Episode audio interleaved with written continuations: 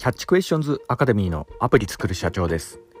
えー、本日はですね新しいアイディアが否定されるわけというようなところでお話の方させていただきたいと思います。私のこちらの番組はですね主に YouTube で配信させていただいておりまして YouTube の方はですね iPhone アプリの作り方ラズベリーパイによるリモートサーバーの構築方法それから最近やっております NFT の DAO プロジェクトとして IT エンジニアのコミュニティなども運営したりしております。こういったお話がお好みというような方いらっしゃいましたら YouTube の説明欄欄ですね、えそちらに情報を記載しておりますのでこちらからもよろしくお願いいたします。YouTube でアプリ作る社長と検索していただいたら出てくるかと思います。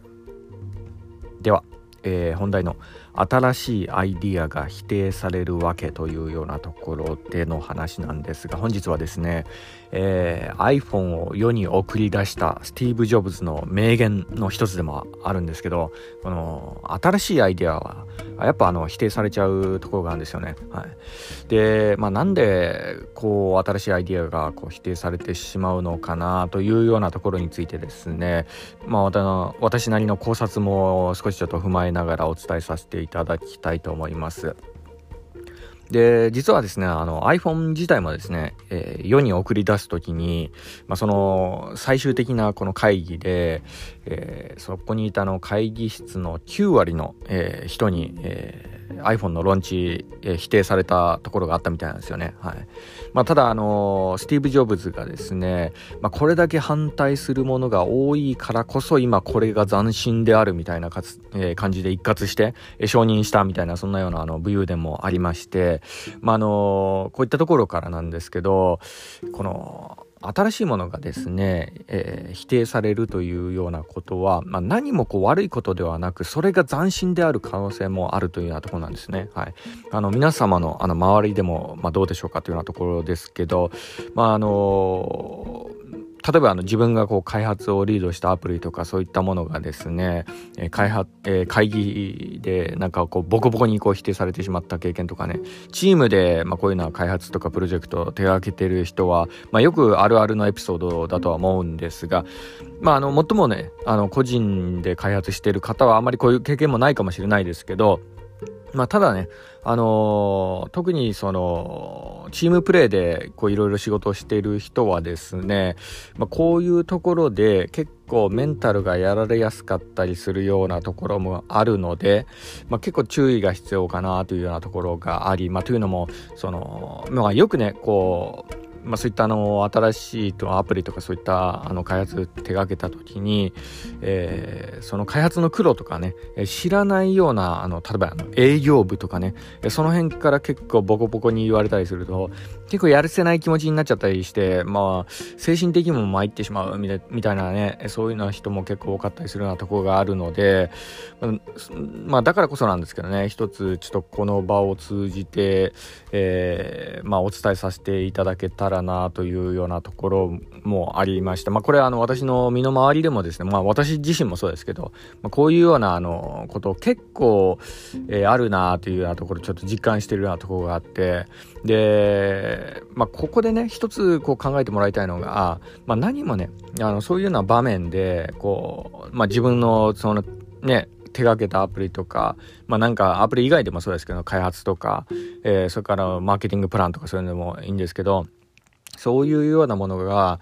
えー、否定される時っていうのはですね何も自分の人格が否定されてるというわけではないんですよね。はい、で否定しようとしてる人たちもですね結局はその人自身もやっぱ怖いんですよね。新しいものを手掛けることに関して、まあ、そこからですねそういう言葉がこう出てきてしまったりもして、まあ、これはの心理学的にはあのホメオスタシスとも、えー、呼ばれるようなものありますが、あの人はとっさにねあの現状維持をこう選択してしまう習性があるあるので、まあ、これはあの特にあの日本人に強い、えー、まあ、感情の一つでもあるんですけど、まあ、だからこそかもしれないですかね。日本からこう IT 産業に関してはな斬新な発想とかがななかなか生まれないみたいな、そういうようなあのことにもつながってるわけでもあるんですけど、まあ、日本はね同調圧力とかも結構強いので、えー、なんかこう新しいものを否定する流れになった時にはですねまあそれをこうサンドバッグのようにボコボコにこう言うのをね、えー、次から次へ俺も俺もみたいな感じでなんかこう論破しに来るようなそういうような会議の流れになって、えー、本当にこう重箱の隅をつつくだけのこう会議で終わっちゃうみたいなねそういうのも結構よくあったりするなとこがありますが、はい。まあ、あのそんな中でもですねなんかそのスティーブ・ジョブズみたいに、えー、なんか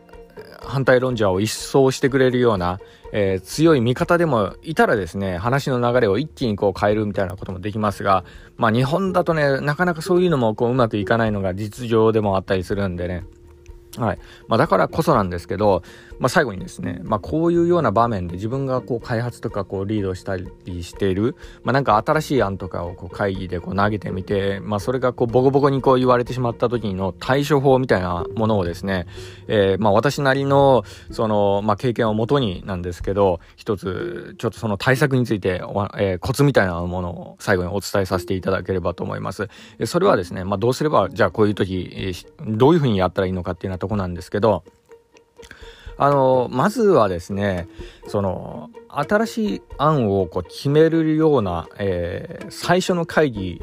ではですね、まあ、特に注意してほしいのはまずこう考えるべきことは、えー、完全否定されないことだけをこう考えてなるべく発言は慎むというようなとこですね、まあ、ここが結構ポイントだったりもします。でその最初の会議なんかはあの、まあ、特にこう注意が必要なんですけど、まあ、その反対論者からの意見をバーってこう吐き出させてで、まあ、そういうのをこう一つずつこう宿題として持ち越すっていうのが結構ポイントだったり、え、します。はい。で、初回の会議とかそういうようなところではですね、あのー、やっぱね、あの普通これ普段こう味方になってくれてる人までもですねその反対論者に流されてこうね、え、そういうようなあの風潮になってしまったりするようなとこがあるので、まあ、こういうような時にやっぱその大事なのはえー、誰がこう最初に反対をこう反対意見を言い出したかだとか、まあ、火付け役になってる人を見極めるのが結構ポイントだったりもしますね。はい、普段味方になってる人がその火付け役の、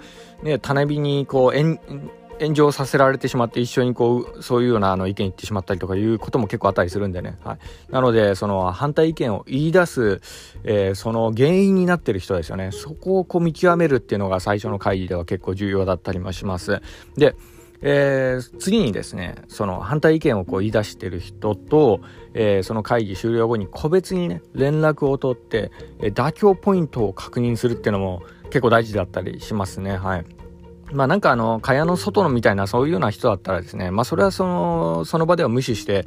次の会議で呼ば呼ばないみたいなね、そういう手もありますけど、まあただですね、あの、結構重要な、まあ、ある程度権限がある人からが、こう、火付け役になって反対論者になってる、えー、そんなような感じだったら、そういうわけにもいかないのでね、はい。そういうような方々にはですね、個別にこう、コンタクトを取って、で、そういうような時もですね、結構あの、現実離れした要求をして、なんかほらやっぱお前できないだろみたいな感じでマウントを取ってきたりするようなこともあるんですけど、ここで大事なのはですね、そういう個別にコンタクト取ってる時も、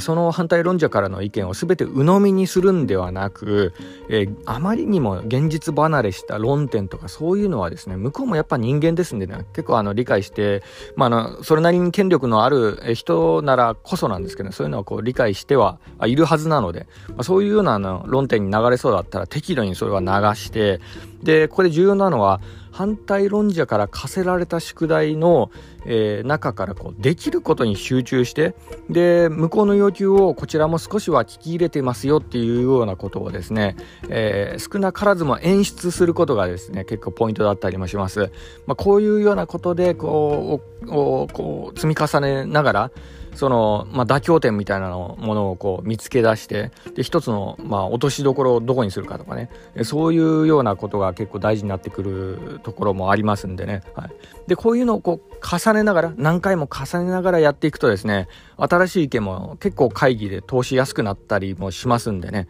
はい。まあ、あのチームで、えなんか開発とかされてる方はですねこのテクニック結構使えたりするんでね。もしよかったらですね参考までによろしくお願いいたします。はい。本日は以上になります。では最後にいつもと同じ言葉で締めさせていただきたいと思います。